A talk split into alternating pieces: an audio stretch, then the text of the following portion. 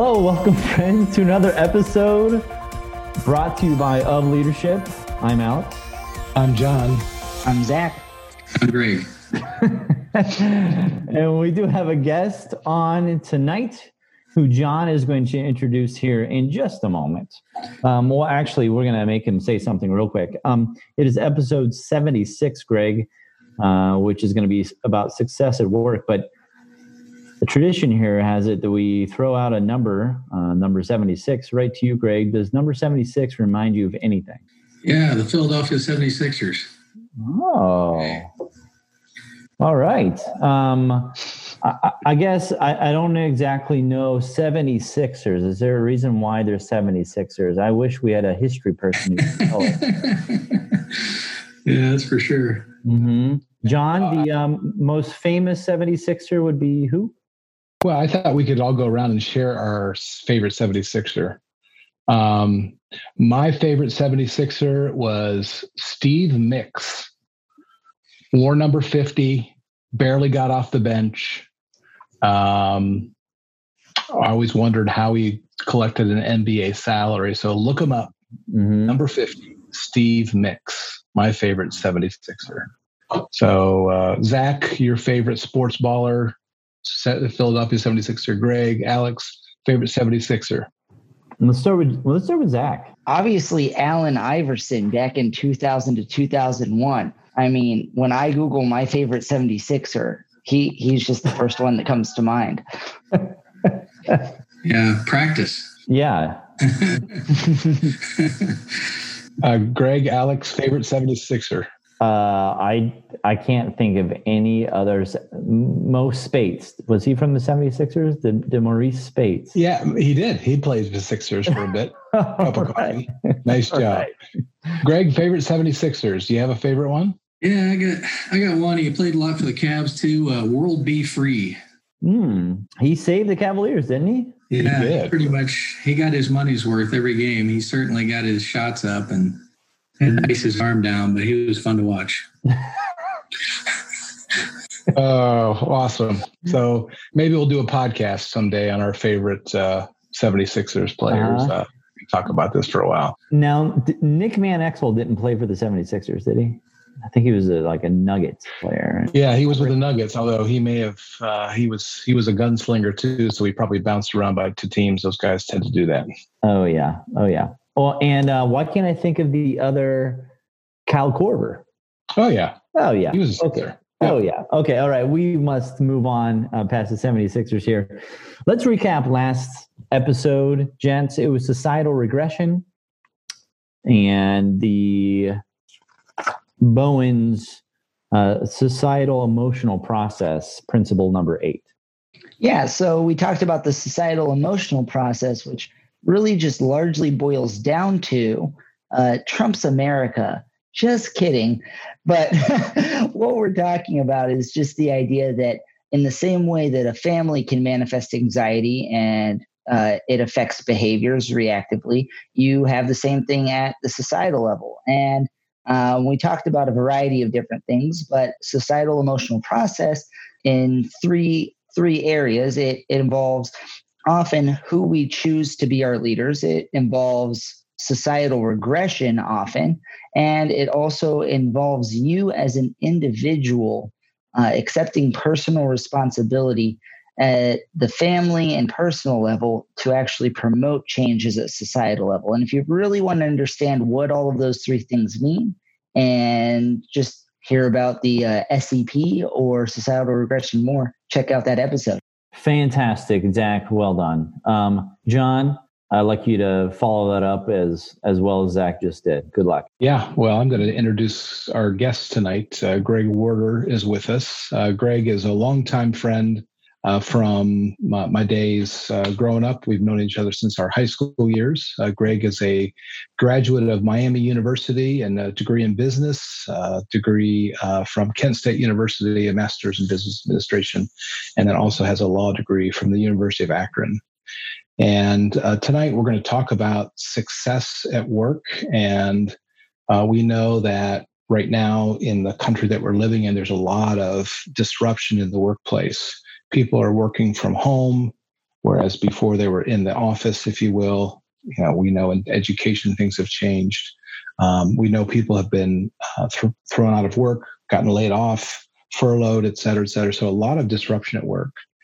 And so we brought Greg on tonight to talk about success at work. And uh, I know Greg on a, a number of levels, uh, certainly personally and, and, and as fathers and husbands and in our desire of, of furthering our faith, uh, but also uh, respect him, his uh, professional experience in the workplace. So uh, Greg's going to talk tonight a little bit about success at work. And so we're looking forward to a, to a great discussion. So Greg, uh, great to have you tonight and uh, looking forward to to um, uh, our good discussion this evening. And so, Greg, maybe you could just start off a little bit uh, talking about uh, your experiences, you know, a little bit about some things that you've done professionally. And and uh, we've got a, uh, um, a couple of questions, but just kind of, you know, with your experience and then thinking about the question, uh, young people out there today, they're graduating from college, they're trying to figure out their passion.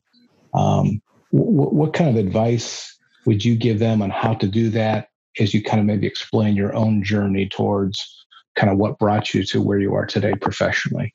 Yeah, John, uh, great question. And and thanks, uh, gentlemen, for having me. I'm really happy to be with you guys tonight and be on this podcast. Um, the title Success at Work certainly does not mean that I have it all figured out by, by any means. I'm I'm a work in process, um, probably like like everyone to some extent, and, and we're all kind of walking through this together. Um, And that's a really good question. I, I, I kind of think is is walking through, um, you know, kind of walking through my career. I've had a lot of, um, you know, uh, doors that seem kind of kind of closed or kind of um, the future wasn't wasn't really clear uh, throughout a lot of my career.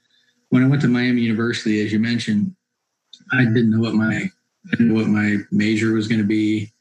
Um, I had a professor early on, he was from England. And after he repeatedly told me I was uh, messing up the mother tongue or whatever from um, from England, um, he sat me aside and he said, you, you need to pick a degree. You need to like, you can't go through college into your second year without without a major. And uh, so that was that was kind of a, a moment in time. I met with him a few a few times and I, I, I still was just kind of wandering through. So, you know, if there is a young person sitting out there, I think I think a lot of people, when you really kind of roll back and, and think to those those years as you're kind of walking through, whether you're finishing up high school or even in college, like, you know, where do you go and and and, and what do you do? And a couple things I was thinking were were like really super helpful to me and also to my kids here recently is like a little bit of aptitude testing. You know, um, there's a lot of really nice free resources online.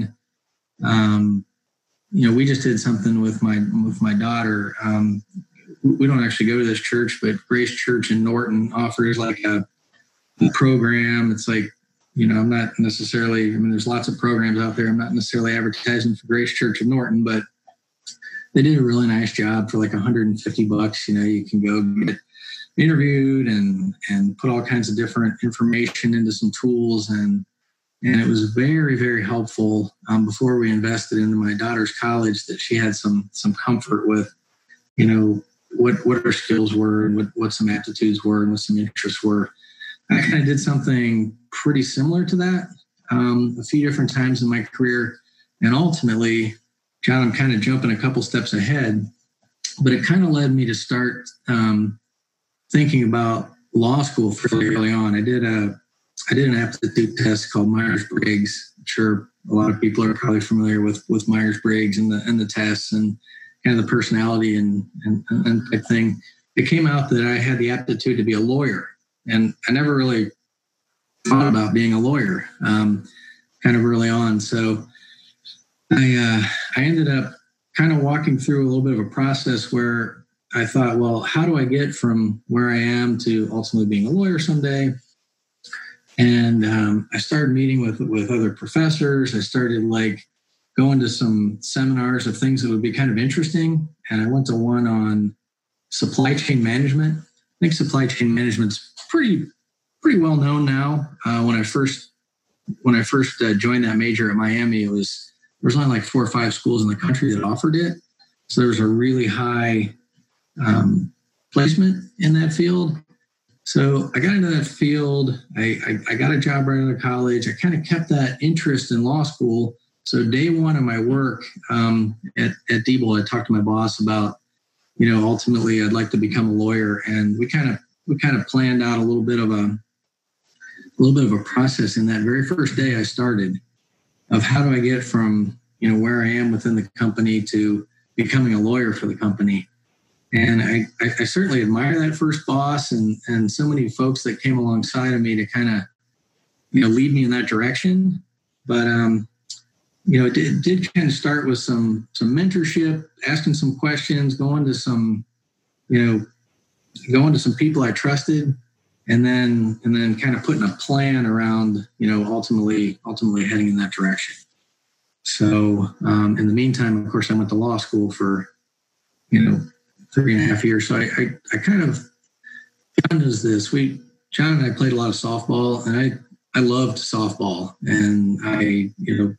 There's a lot of really cool things early on in my career that kind of distracted me from this this mission. You know, it seemed like there's a lot of cool things in place, but ultimately I did buckle in and kind of walk through about eight years of night school and um, and, and, and kind of pursued that pursued that journey. So I hope some of that story is at least a, at least a little bit helpful. Um, You know, one one other thing is, as I've as I've managed folks at work too, and, and younger folks in their career, is to um, kind of kind of draw three circles uh, that all kind of inter, intertwine in the middle. And one of the circles put like, what what are you good at? Not just what you know you feel you're good at, but what do, what do other people outside your family think you're good at? You're your teachers at school, your friends, and so forth. I mean, what, what, what are really some skills you have? Um, second thing is, you know, what do you, what do you really enjoy doing um, on the second circle?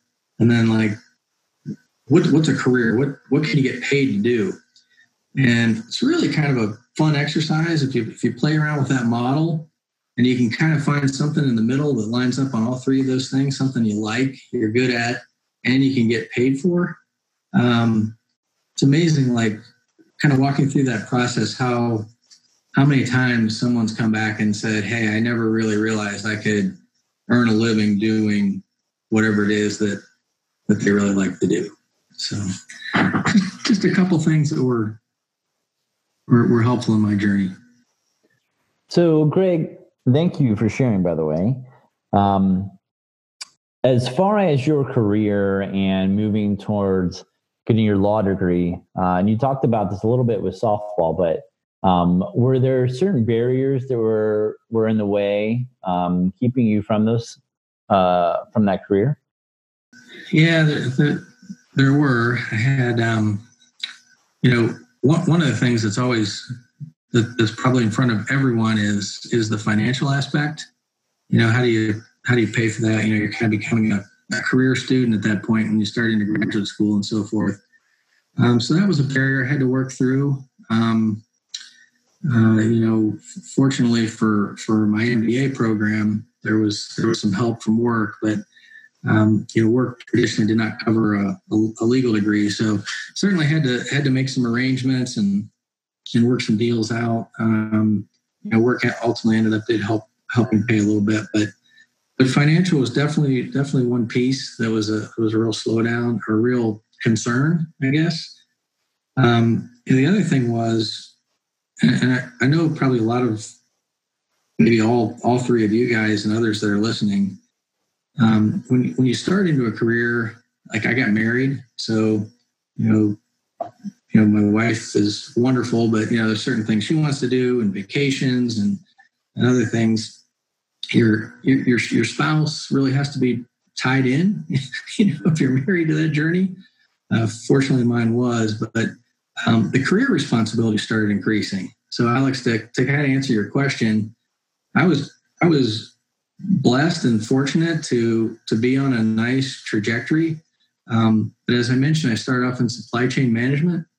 So, um, in supply chain management, really really what was happening at that time when I started out is everything was being outsourced to, to lower cost countries.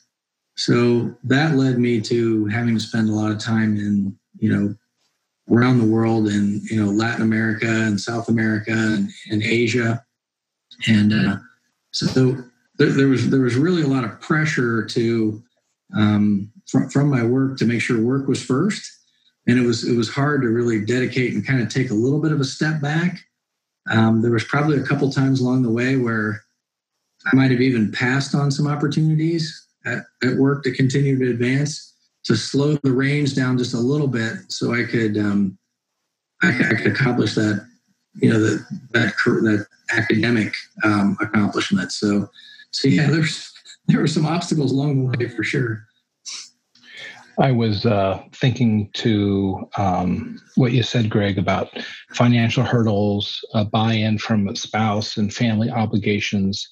And then also you mentioned about slowing down and giving yourself some time to think and, and maybe saying no to certain opportunities because it allowed you the time and space to be a little bit more thoughtful to consider um, that the, the idea of law school. And And on this podcast, uh, something that we tend not to do much of that I think is really useful,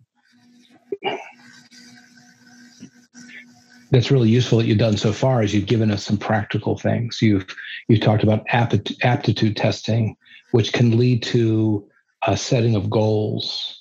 And you mentioned that aptitude testing for you, like lawyer, kind of that, that was something. And then you tied that into the circles of something that you are good at and then you enjoy, and then eventually hey, you've made this part of your career uh, and thinking about that. But certainly there's times um, maybe at a, at a place that you've been, uh, you've had a couple different jobs for sure. Um, what advice do you have for people who are in a job, they feel stuck, they're generally unhappy? Um, maybe it's a difficult boss, maybe they don't feel like their skills are being utilized, and uh, they're being passed over for promotions, whatever it is. Uh, what advice would you have for somebody who's in a in a position right now and they're just really unhappy? Uh, any thoughts on on how, how you would address that for them? Yeah, John. Um, yes, uh, you know, a couple things. When, when when you're in that situation, and I've been in that situation. My my first company that I worked for. Um, let me take a little bit of a step back. My um, my grandparents, you know, moved to this area to work in the, the rubber shops and so forth. And and my grandfathers both worked at, you know, Goodyear and General Tire all the way through their careers. And my father worked at the same company all of, you know, his career. And um, I started working off at a company called Diebold in, in North Canton, um, and I was there for twenty-six years. So I kind of had this mindset that that's just what you do. You just you just kind of grind through it. You put up with with with you know what's happening, and you just you know you just you just you just deal with it. That's just the way it is. Is you start a company and you retire from the company. Um, I, I I quickly learned and, and kind of to jump to your answer, John, is you know I think that, I think there's a lot of different um, reasons now why the economy is different. Um, some of the way that employees are incented and, and new startups and, and the, the economy now that's a lot more, um, you know, tech savvy and so forth. I think there's, I think there's so many opportunities, but it's such a connected world. so, so, um, you know, Zach and I were, were talking a little bit before, before the podcast today that, you know, we, we'd met at a, a leadership session. Um, Zach knows some people at uh, the company I currently work for, D R B. Um, if Alex and I talked, we'd probably know some some common people. So when I say when I say connectivity, all three companies that I've worked for, I've known people that worked for those companies at, at different times. And um, so I think the first thing that, that's really important is try not to wear that emotion on your sleeve. You know, if you're if you're unhappy at work, um, you know, maybe maybe pick a confidant or two. Um, preferably someone even outside your workspace, and, and and don't wear that on your sleeve at work. So you come across as, you know, I'm unhappy at my job, and everybody knows I'm unhappy at my job, because then, then you become a miserable employee. And, and like I said, with that interconnectivity of so many people jumping around these days from company to company, um, it's, I think it's really important to maintain that um, positivity, integrity, um, you know, doing everything you can for the company every day. It's not about me. It's about, you know, it's about the team kind of thing. So I think, I think that's kind of one of the, one of the first things I, I would like to add is if, if you're unhappy in your job and looking to move, you know, please, please try not to make sure everybody knows that. you know, um, the second thing is, um, and I know we've talked about this a little bit. I, it, as we've talked in the beginning, I've known John for a long time. And one of the books that I, that was super influential in my life is called Chase the Lion by an author named Mark Batterson. And uh, Mark Batterson's a pastor, but he also has a lot of leadership experience. And, um, you know, I, I, he gave he gave me a lot of advice in reading that book um, that, that led me to to what, what you do. And, and there was a, there was a lot in there about, um, you know, the whole theme of the book is about a, about a character in the Old Testament named Benaiah. And um, Benaiah was a was a guard, like in King David's um, you know regiment, like his security regiment. Uh, but Benaiah was like a fearless, a fearless guy. So there was a lion that was causing trouble in in the community, in that region. Benaiah actually, instead of like running away or being scared or frightened or whatever, he actually chased the lion. There's just a couple verses about it in uh, in Samuel, but he chased the lion into the cave on a snowy day and, and, and killed the lion. So he, he became somewhat of a hero in the community, also killed some really bad guys that were, were trying to, you know, kill the leadership and King David and so forth. So Benaiah really moved up the, the ladder and ultimately became the right-hand man of King Solomon. So um, there, there was quite a bit in that book. I, I actually started a little company, a little consulting company called Chase the Lion. It was so influential to me.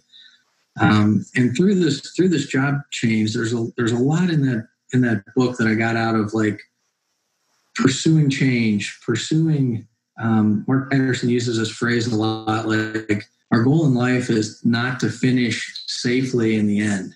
Um, but it's to pursue our dreams. It's the whole kind of thing. Like you don't want to be sitting on your couch when you're in your eighties and say, I wish I would have, and, and, and so forth. So um, I, I would highly emphasize using that that somewhat negative energy and, and turning it into like a positive exercise to spend a lot of time planning, thinking, jotting down notes. What do I ultimately want to do in the next stage of my career? I recommend having like coffees with people and, and industries you're interested in or companies you're interested in. Um, I've had I've had a lot of personal success by joining volunteer boards. Um, you know, I was a I'm still on the board at the Y M C A. I've done um, you know board work for other not you know charities and so forth. So I think there's I think there's a lot of opportunity if we um, if we're unhappy at work to really kind of spend time thinking and planning and drawing up one and three and five year plans of where you ultimately want to get. And behind the scenes, really make those efforts to, to make that move. Um, obviously, career change um, is exactly what you talked about. But I'm I'm also interested in um, personal changes that happen within that career change. And so, uh, did did you notice? And I'm sure you did. I'll let you speak to this, but as your personal life changed, that kind of changed your outlook on work. And maybe you can, can talk a little bit about that. Yeah, that's a, that's a, that's a really good question, Alex. What, one of the things that another program that was really helpful for me in this job change was a, was a program I joined called Leader to Leader. And in that, um, in that Leader to Leader program, we, we challenged ourselves, the leaders of the Leader to Leader program really challenged us to, to cause changes uh, in all aspects of our life. So um, spiritually is one, uh, physically is another one. Um, um, your use of your use of time is one thing we talked about a lot. Your your use of leadership tools. Um, so kind of on the on the personal side, I took that I took that time when I was going through those changes to really start running every day, start eating better, um, start sleeping better, start, you know, really start, you know, intentionally kind of, kind of making those physical changes at the same time. From a spiritual perspective, um, you know, I'm, I'm a Christian, so I, I really, you know, focused in on spending more time in the Word, spending more time praying. I've, I've kept up a lot of those principles. Um, that at one time in my life, I was really strong and, and, and did that kind of thing. I probably, um, it's kind of funny, Alex, when, when I, when I kind of hit that point in my career where I became a little bit, um, jaded, a little bit, uh, bitter, like I didn't look forward to getting up on Mondays and going to work and, and all that kind of thing. It wasn't just the, the work that, that declined. I felt like my health wasn't as good. My spiritual condition wasn't as good. And, um, you know, just the, my relationships weren't as good. I was a lot more, um, I wasn't as positive of a person to be around, probably for my family either. So um, I really kind of intentionally focused on cleaning all that up collectively.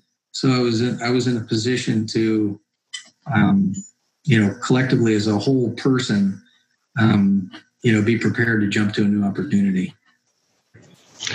So Alex and John, question for you guys. You're teachers, so you kind of know you're going to be doing the same thing for a long, long time. Uh, based within this conversation on careers, um, what led you into that? But also, how have you dealt with um, maybe the stagnancies that can come along with the Uh, the lack of change that occurs over time, uh, specifically in an age where I think that um, on one hand, kids are pressured to determine the path of their life with their college major, contrasted with the fact that people are also expected to change jobs somewhere between every two and five years, um, where you're not typically doing twenty-five year stints at companies anymore. But as a teacher, you are. Uh, it's a great question. So I just finished year thirty teaching. So I've been uh, at my school for thirty years and will be there uh, for a while, I'm, I assume. Um, uh, so, you know, my why, I go back to, to Greg's uh, point of of thinking about that that end game and what's important, um, and, and what are you good at, what do you enjoy doing, and what can you make a career out of? And so I got into teaching to positively impact the lives of young people, and uh, just a desire to do that. And and the subject that I teach is kind of a conduit to do that. But as I've grown as a person and as I've become more interested in leadership, uh, I've been able to do things like this podcast. Um, I've been I teach a leadership class for educators uh, through Ashland University, and I do some leadership coaching in our in our school district, and, and do some training of individuals. So, I guess if I as I've evolved as a person uh, within the career that I have, I've been able to kind of carve out some of that interest in in some of the, the work that I do. Um, so that's allowed me to evolve as a person in the midst of steady, important uh, employment. So that's kind of how I've done that. Yeah, I just finished up year twelve, and I actually got my administrator's license, uh, I want to say a couple years ago. Um, and it, it's funny, I asked Greg about the personal changes because Um, as you know, as I have this desire at one point to become a, an administrator, and I could still do that. Um, you know, you get married, and when you get married, things change. And, um, you know, looking into maybe getting into rental properties. And now those are all things that are outside of my work, which I think are helpful, uh, for me to continue to change and grow as a person. But within the teaching profession itself, uh, this might be a little bit too much um, than what you wanted. But what what's nice about the teaching profession is they have different classes that you could teach. So I just got a new class last year. And so, uh, you know, in the first time you do something, at least in the first year, I feel like you just kind of work your way around it and try to figure it out. Um, and then second year, especially in teaching, you've got a new opportunity. Every new year brings a new crop of students and new crop of people. Um, and there's, and I don't know if John can speak to this, but there's, it's really, enjoyable to um, be meet different people, especially students, but just people because they're people, and really connect with them. Um, and there are, are there are ones that you will be able to connect to um, on a different level, just because for whatever reason. Um, and those are, I would say, the most enjoyable times of teaching. And I'm certain that's very similar to other people in careers, even as you're switching around, but you meet certain people within those careers that really have an impact on your life. And uh, as a teacher, as as a leader and influencer of the school, very directly, um, you can really, and you're, and I'm not seeking out like, oh, wow, I'm going to really influence all these kids. Um, but knowing that you're doing something that is, is positive to students, I think is always something. Um, yeah. yeah, I'm the I'm the guest, but I have a quick follow up question for, for the teachers, guys. Um, you know, clearly, clearly, both of you are passionate about what you do and passionate about the students and, and and so forth. I'm curious if either one of you have maintained contact with um, you know students, you know, well past high school and college. Um, who who are going through some of these same same issues with um, with career, career change, difficult bosses, um, uncertain about, you know, if they're in the right field and and, and so forth. Just just curious, and, and how you uh, and how you lead them through that. Um, yeah, I mean, I, I make myself available. I have, actually have a call this week with a former student who is in the educational field um, in a in a neighboring district, and Uh, really struggling through, and it was, it's actually one of the impetus for the questions that I sent to you, Greg, thinking about tonight, but uh, about how to deal with a difficult boss. And um, so um, one of the one of the joys for me of being a teacher is to help students grow as people. And we know that that growth process doesn't um, obviously is not final at graduation. So it's a, it is a, a, a joy and something I really um kind of a privilege to be able to help people think through what we talk about on this podcast about how do you deal with a difficult boss, and and um, you know, certainly teaching selective incorporation or campaign finance law is okay for the government class I teach, but uh, the, the lessons beyond that I think are far more important, and and actually what brings me more joy than talking about topics such as that. So, Alex, I'm not sure your thoughts on that too. Yeah, it's interesting. Uh, John, I've usually been teaching for thirty years, and this has been twelve years for me. And I felt like within the, at least maybe the first seven years, maybe eight, I was just pretty standoffish as being a younger teacher. I didn't really want to grow too close to some of my students because they were kind of closer to my age and just seemed wrong.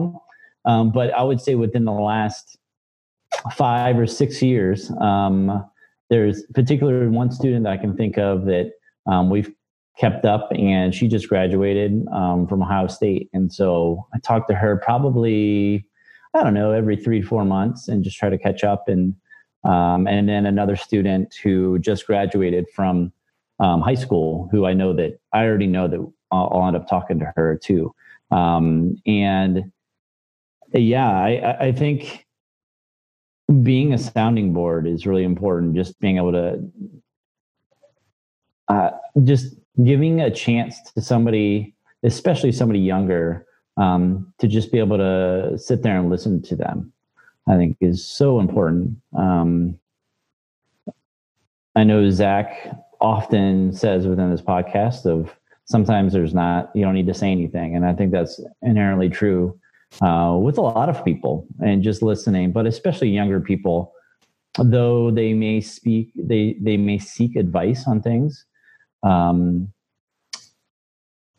a lot of times, um, I believe that people want to find out themselves. And so guiding them through the longer process of figuring out themselves, um, inherently allows growth, but also a lot of, um, self-actualization and, um, uh, positivity, I don't think is the word, but, um, we'll go with that. Uh, why can't I think confidence? That's the word I'm looking for. Yeah, I appreciate your question, Greg. Thinking through um, just that that journey that uh, teachers are on and, and we're all on, trying to influence people. And so as we wind up the podcast, I'm, I'm wondering if you could speak to a phenomenon that I've noticed recently. Um, so uh, as in, in the workplace, what we are seeing more and more is this collaborative environment where people, uh, even at a young age, they might be in charge of leading a team of people on a particular project. And conversation I had with a, a graduate from a number of years ago this past summer, uh, the, the position that they found themselves in was managing a team where some of the members of the team were much older than this person. And so they had that that challenge of, you know, oh, you're just young, you're in your twenties, et cetera, et cetera. So as you've observed the workplace, uh, what are some characteristics of successful people who have been good managers of people, whether they have a title as a, a boss or whether they're a team lead? What are some characteristics that you've seen of successful people in the workplace in working with other people in a collaborative environment? I'm curious of your observations on that. Yeah, yeah, great question. Um, you know, we started this uh, we started this podcast off talking about sports a little bit. Um, I think a lot of the principles apply. Um, you know, for anyone that's been on a team or a, a fan of sports. Um, extremely, extremely important um, to have, you know, humility.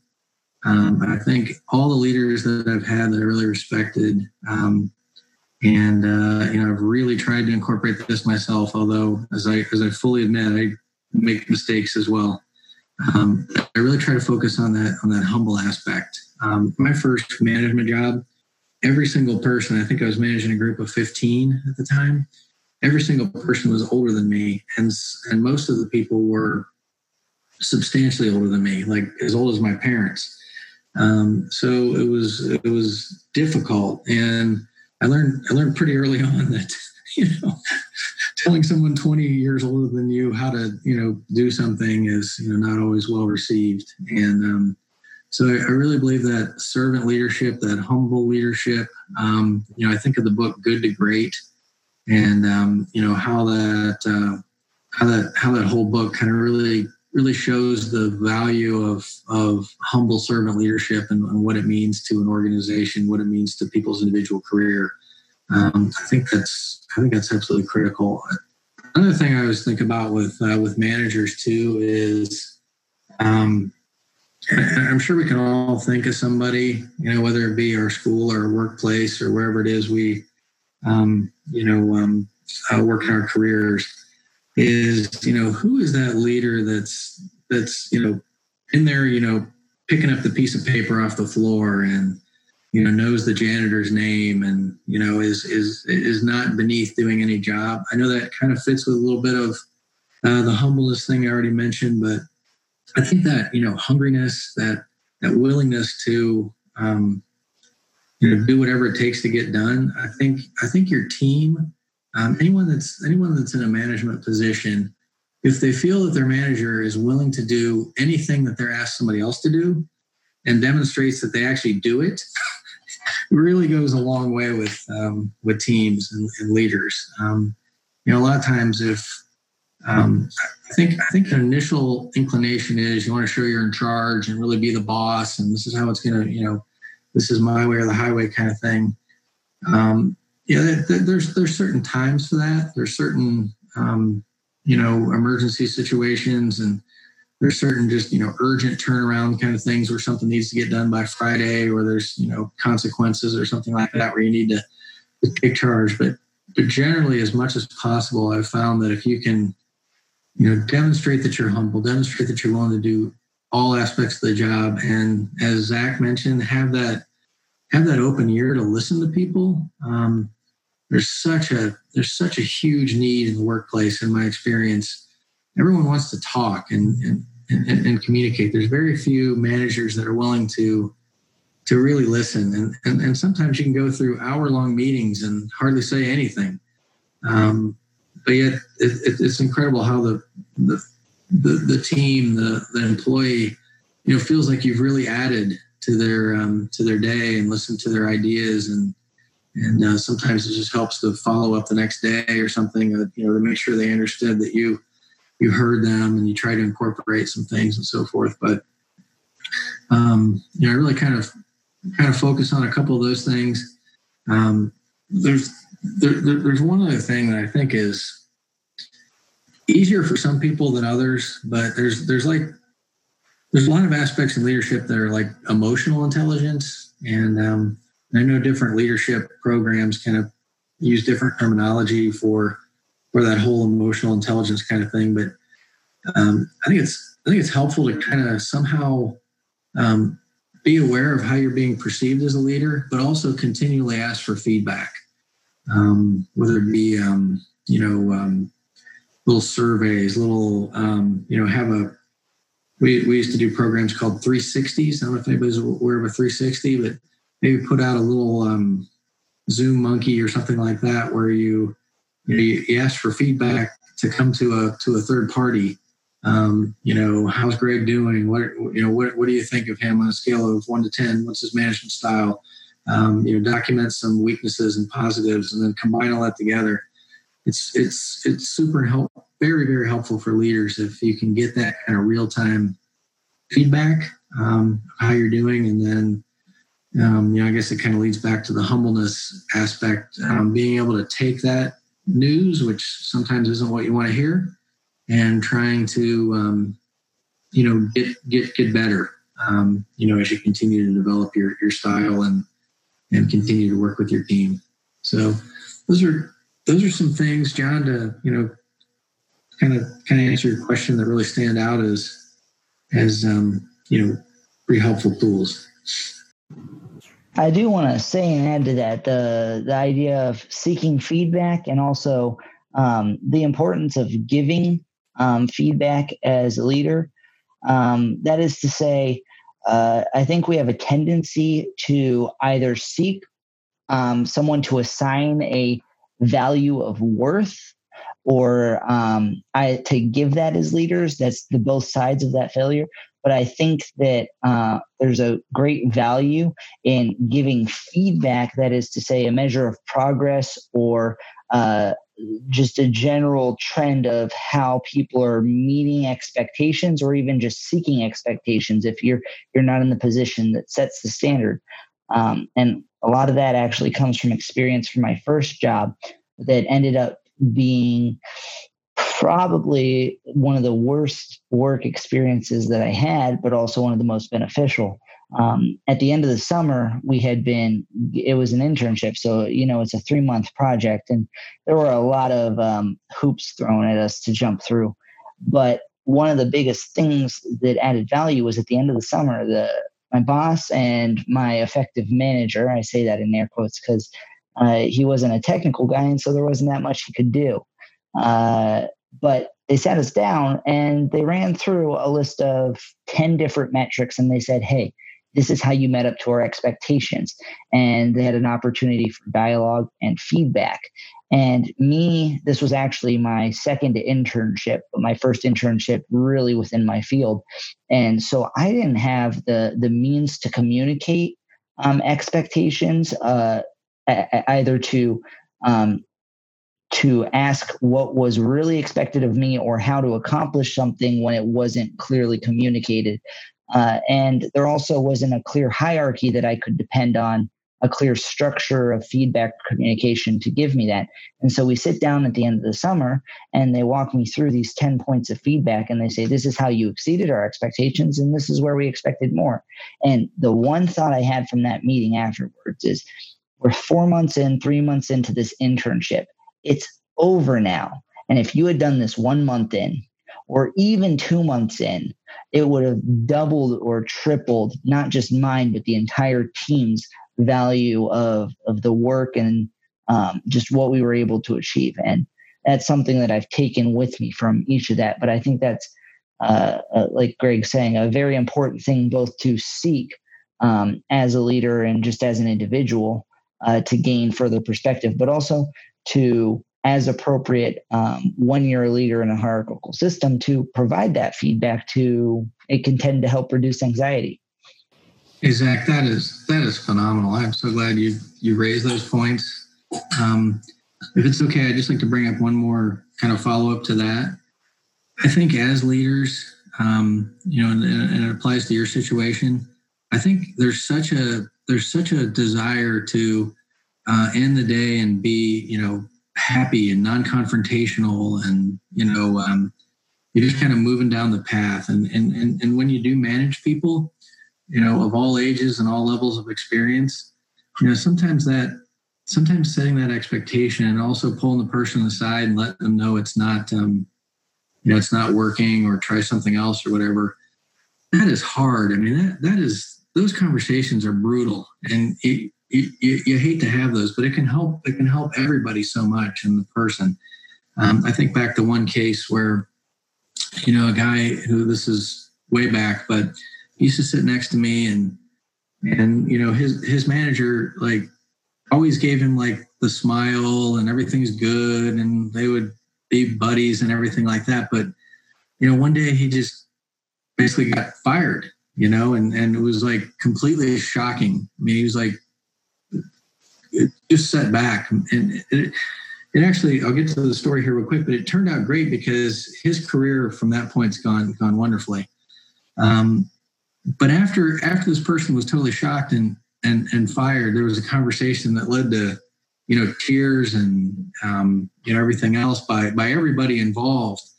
That like, hey, you know, you, when you act like this, it comes across really in an arrogant way, and when you do this, it, it really um, sends your team a bad message, and no one thinks that you're bought in, and you know, you come across as, you know, you're trying to be smarter than everybody else. And, you know, there were, there were some things like that.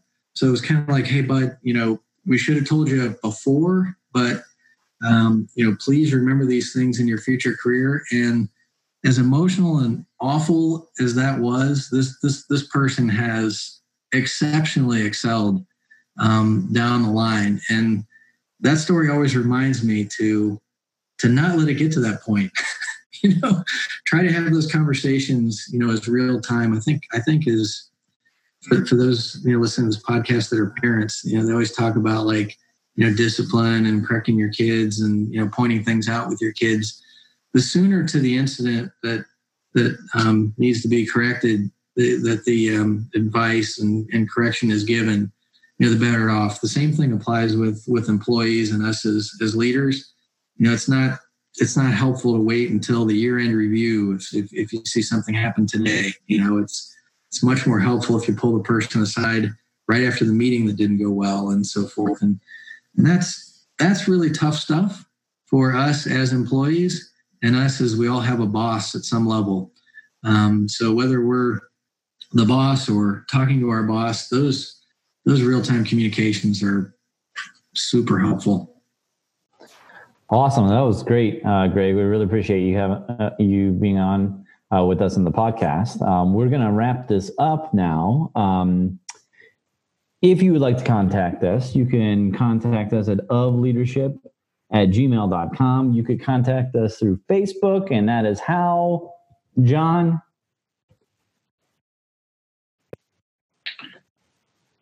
What was that?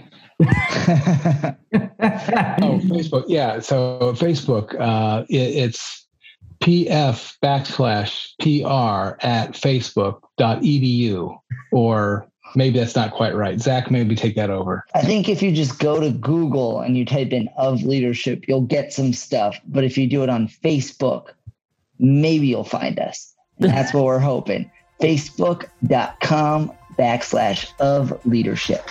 There you go. I think that'll handle it. Uh, special thanks to Jetler uh, for coming up with our sick beats in the beginning. But other than that, I think it's time to sign off. My name's Alex. I'm John. I'm Zach. I'm Greg. And thanks for joining us. See you around. Adios. And finished. Good work, team.